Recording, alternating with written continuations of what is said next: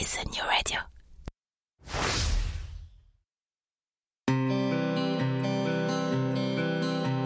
Cela fait partie des choses qu'on n'explique pas.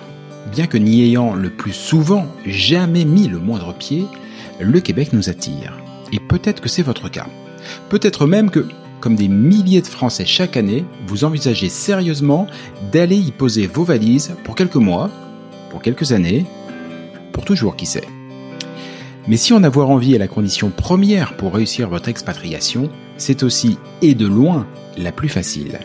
Quelles études, quel travail, quelle région, quelles écoles, quelle durée, quid de la santé, quid de ma retraite, quels seront vos droits, mais aussi quels seront vos devoirs. Et au-dessus de toutes ces questions règne la question fil rouge de tout immigré au Québec.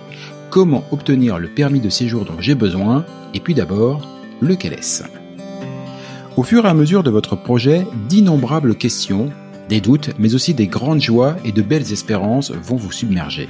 Alors, à l'image de ce que Christelle Colling et ses équipes font au quotidien au sein de l'organisme, ce podcast est justement là pour vous aider, pour vous guider, pour vous informer.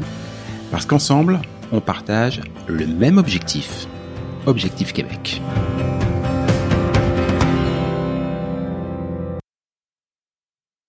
Salut Christelle. Allô Jean-Michel. Objectif Québec, le podcast, épisode 18. Depuis qu'on a commencé cette série de podcasts ensemble, on a évoqué de très nombreux aspects.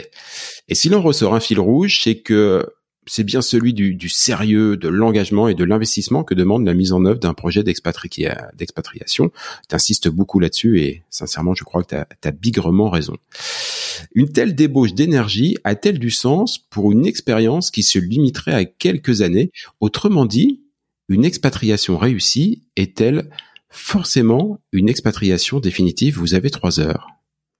Oui, j'aimerais ça avoir 3 heures. À chaque fois, non, on est toujours coupé avec plus petit. Non, c'est bien parce qu'après, on dérive trop. Mais c'est vrai que c'est là aussi un grand sujet. Des fois qu'on se pose pas forcément au début parce qu'on est là-dedans, mais c'est une très très bonne question.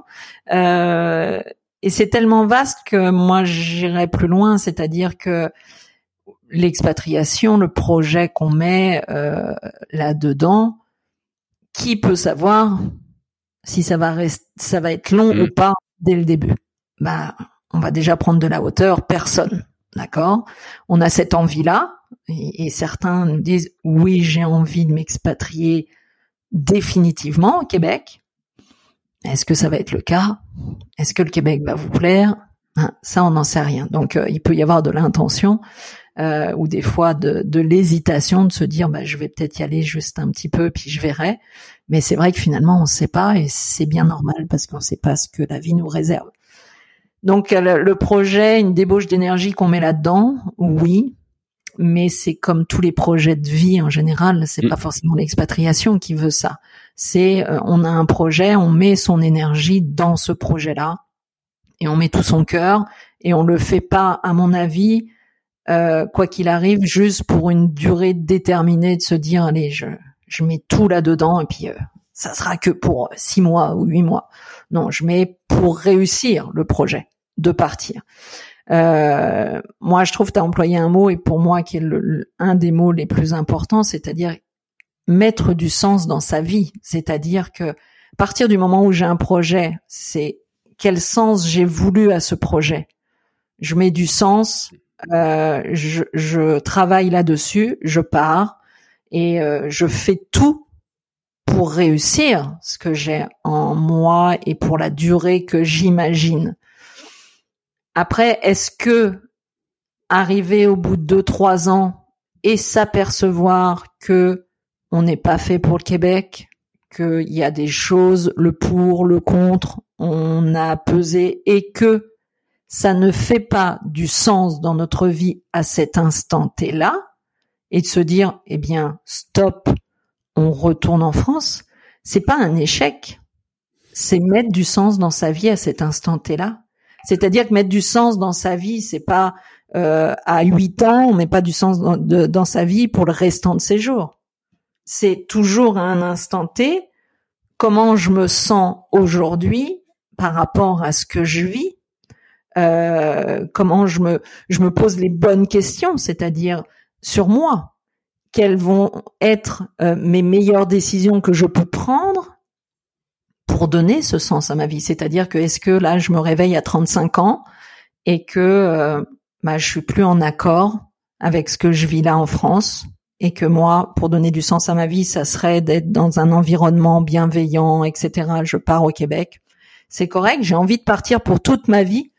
Eh bien, mets ton projet, travaille très fort pour y arriver. Et si au bout de 3-4 ans, parce que, je sais pas, ta famille a peut-être changé, vous avez évolué, chacun a grandi, ça a permis de grandir, et que là, vous vous repositionnez pour vous dire, maintenant, c'est quoi le sens de notre vie? Maintenant, avec ce qu'on a vécu, avec notre expérience, avec tout ce qu'on a réussi à acquérir, le sens de notre vie, c'est peut-être retourner en France, parce que peut-être que la France nous manque, peut-être que notre famille nous manque. Eh bien, c'est repartir. Mais pour moi, tout ça, c'est pas un échec, l'expatriation à long terme, à court terme. L'essentiel, l'échec serait, pour moi, de dire je veux partir pour une expatriation à long terme parce que je me plais plus en France et que je travaille pas pour et que j'échoue au bout d'un an. Ça, oui, c'est un échec parce que la personne va mal partir, parce que on l'a évoqué plein de fois, c'est-à-dire le français avec son ego surdimensionné, je suis capable de faire bien mieux que les autres, je suis plus grand, plus fort et que j'ai pas besoin d'être accompagné, je vais être capable de partir, j'en vois tous les jours. Faites-le. Mais si vous revenez dans un an ou un an et demi, parce que vous n'avez pas fait tout ce qu'il faut pour réussir ce qui semblerait être un projet de vie, là, vous pouvez être en échec et ça va être normal. Parce que ça va être apprenant, mais ça va être normal que tu sois en échec parce que tu as besoin d'apprendre encore que pour réussir des projets d'importance, a priori de vie, il faut travailler dessus. Ça, pour moi, ça serait l'échec. Je ne fais pas tout ce qu'il faut pour réussir un projet. C'est-à-dire que j'ai des besoins, je veux donner du sens, mais j'ai pas envie de travailler parce que j'ai pas envie de travailler, que je suis pas très courageux. Ça va prendre des mois, mais non, j'ai pas envie de me donner d'efforts là-dedans, ou j'ai pas envie de dépenser un peu d'argent. Moi, j'en vois tous les jours aussi qui veulent partir avec rien, ou quand on leur dit faites-vous accompagner d'un expert parce que là c'est primordial et qui disent oh non, d'accord, mais ne viens pas te plaindre après. Là, ça peut être un échec. À partir du moment où tu as un projet de vie qui a du sens dans ta vie à l'instant T, par rapport à tes besoins, par rapport à la besoin de ta famille, et que tu mets tout en œuvre pour réussir ce projet, il va réussir. Parce que ça veut dire que tu vas être capable et malléable de rebondir pour que tu ailles au bout de ce projet. Et si à un moment donné, tu te dis « on change », on va dans un autre pays, on revient, ça fait du sens et que tu travailles sur ton retour, c'est correct aussi. Mais que ça soit pas sous la forme de l'échec parce que t'as pas fait ce qu'il fallait. Je comprends parfaitement ce que tu dis, notamment sur le côté, j'allais dire un peu ce que je vais appeler les aléas, c'est-à-dire qu'on part pour un projet et puis finalement des choses se passent pas, puis il peut arriver des pandémies, des choses, enfin plein de choses dans la vie qui n'étaient pas prévues et qui font qu'à l'instant T, la solution qui fait sens peut être un retour. Ce que j'aimerais savoir, c'est parmi les gens qui viennent te voir chez Objectif Québec et qui vont solliciter ton accompagnement, est-ce que tu fais un accompagnement ou est-ce que tu ferais un accompagnement différent entre une famille qui te dirait moi mon projet, on verra ce qui adviendra, mais mon projet c'est vraiment de partir définitivement faire construire ma vie au Québec, et une autre famille qui dirait moi mon projet c'est de partir vivre une expérience de quelques années, X au Québec, mais qui déjà se dit, à un moment donné, je reviendrai, voire j'irai vivre une autre expérience ailleurs. Est-ce que travailler sur quelqu'un qui a un projet, j'allais dire, long terme, et quelqu'un d'autre qui a un projet plus moyen terme, est-ce que c'est différent? Déjà, est-ce que tu acceptes de le faire? Et est-ce que c'est différent? Non, j'accepte de le faire parce que pour moi, tu vois, c'est ce que j'ai dit tout à l'heure, c'est-à-dire que tu peux me dire que tu pars pour 3 ou 4 ans. Mais fais-le à 110%, quoi. Prépare-toi comme si tu partais pour toute une vie. Ne vis pas le truc à moitié. C'est pas parce que C'est pas parce que tu as déterminé que ça serait que 4 ans qu'il faut pas le faire. Ça devait être banal et bof et moyen et que non, c'est pas vrai que tu vas te contenter du pas beau et du moyen et du non, c'est pas vrai. Oui, on a décrété et on a décidé que ça serait que pour 4 ans, bah tant mieux. Mais déjà, tu sais pas. Là non plus, à l'inverse, tu ne sais pas. Peut-être que tu Exactement. Seras tellement séduit, peut-être que les aléas avec tes enfants et X raisons font que tu resteras. Donc moi, tu commences à me connaître. Moi, vivre les choses à 50%, c'est pas mon truc. Alors, on s'en fout que tu partes pour 4 ans ou que tu partes pour une vie. L'essentiel, c'est là, tu as un projet qui est considérable. Vis-le à 110%, mais vis-le en te préparant comme si c'était toute une vie. C'est tous les projets qu'on a, c'est pas parce qu'on met pas une date de fin ou qu'on en met une qu'il faut se contenter du petit ou du moyen. Moi, j'aime pas cette option là. Moi, la réussite pour moi, c'est pas une option en fait, c'est une obligation. D'accord ? Donc on s'en fout de ta date. Et Jean-Michel, on s'en fout qu'il parte pour 3 ans, d'accord ? Parce que qu'est-ce que tu vas me demander en t'accompagnant ? Tu vas me demander la même chose. Tu veux te préparer, tu veux que tes enfants soient préparés, tu veux connaître un peu la culture québécoise, tu veux savoir les points de vigilance, tu veux savoir tout ça pour éviter les pièges. Normalement, si t'as envie de te préparer, t'as envie d'éviter les pièges, t'as envie de trouver du travail, t'as envie de t'intégrer le mieux possible, t'as envie d'être une bonne personne au Québec, t'as envie de rayonner, t'as envie de trouver ce que tu es venu chercher. Donc quoi ? On parle pas de date. La réussite n'est pas une option, c'est une obligation. Donc tu me dis Christelle, moi j'ai un projet, et moi je te dis d'accord, c'est une réussite de ton projet que tu veux. Après, que ça soit dans 3 ans, 4 ans, 10 ans, on s'en fout, on veut réussir. Les moyens sont exactement les mêmes à mettre en œuvre. Exactement. Puis, on en revient à ce que je dis très souvent ou au premier podcast.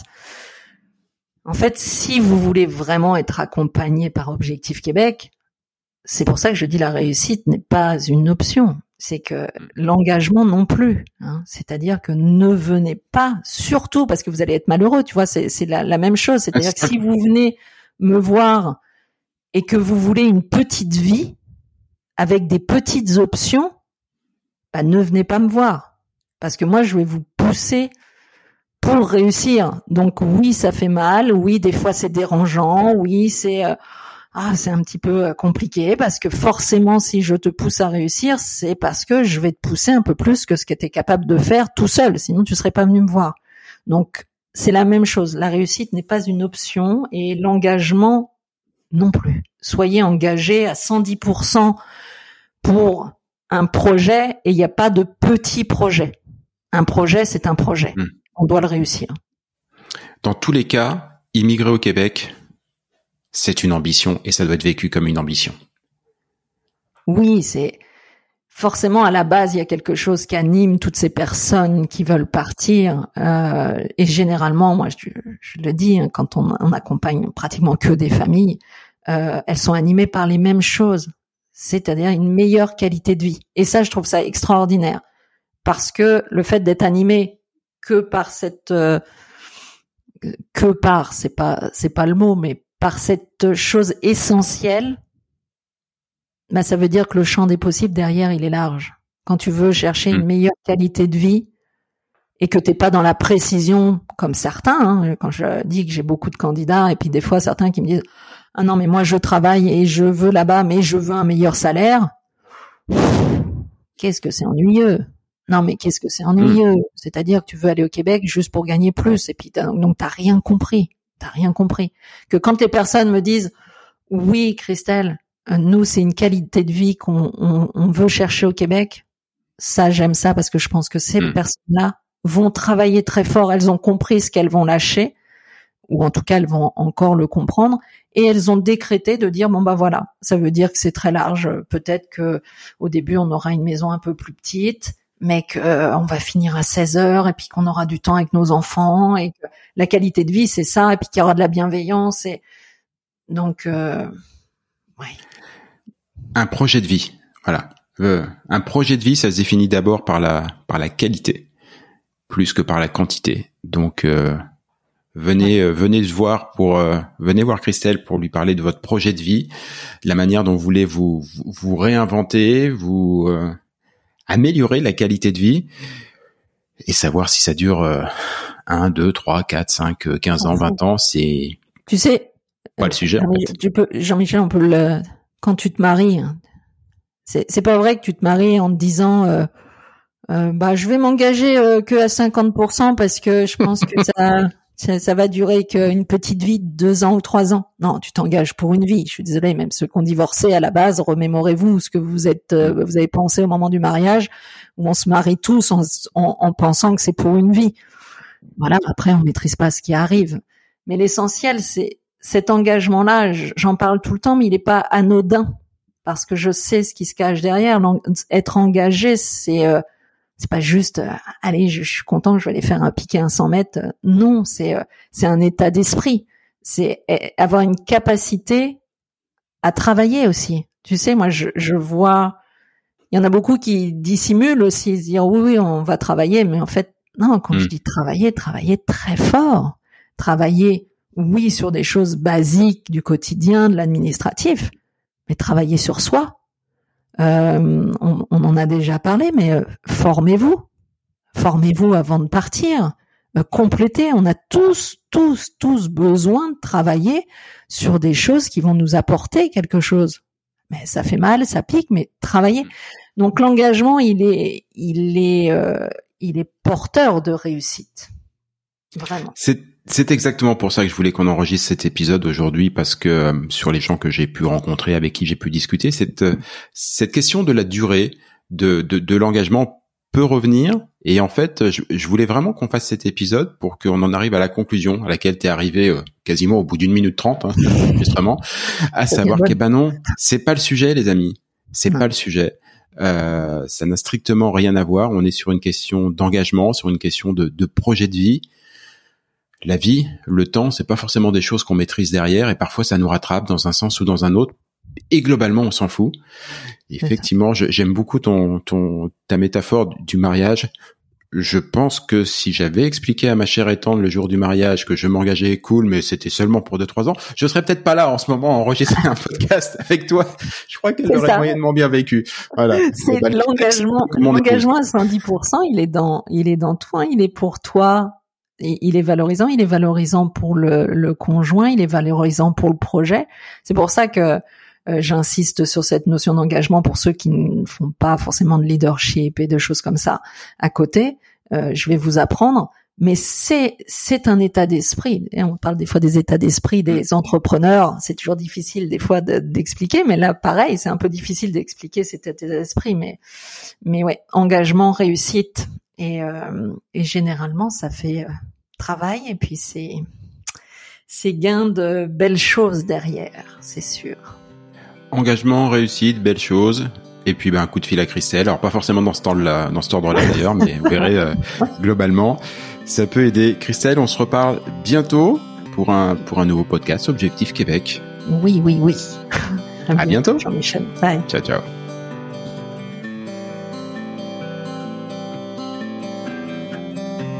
Objectif Québec, le podcast, c'est fini pour aujourd'hui. Si vous y avez appris des choses, si vous avez toujours envie d'immigrer au Québec, et si vous êtes vraiment motivé, je ne saurais trop vous conseiller de prendre contact avec Objectif Québec. Avec leurs événements, leurs documents, leurs partenaires et tous les différents programmes d'accompagnement à la carte, Christelle et ses équipes vous faciliteront grandement la vie et vous proposeront tous les outils pour réussir votre rêve de vivre au Québec. Rendez-vous pour cela sur le site de objectifquebec.ca, objectif au singulier, Québec, tout ça en un seul mot.ca. Et donnez-lui une bonne note, ça fait plaisir à Apple et Google. Et puis nous, on va vous dire, on n'est pas fâchés. Rendez-vous sur un prochain épisode, et d'ici là, comme on dit au Québec, à tantôt!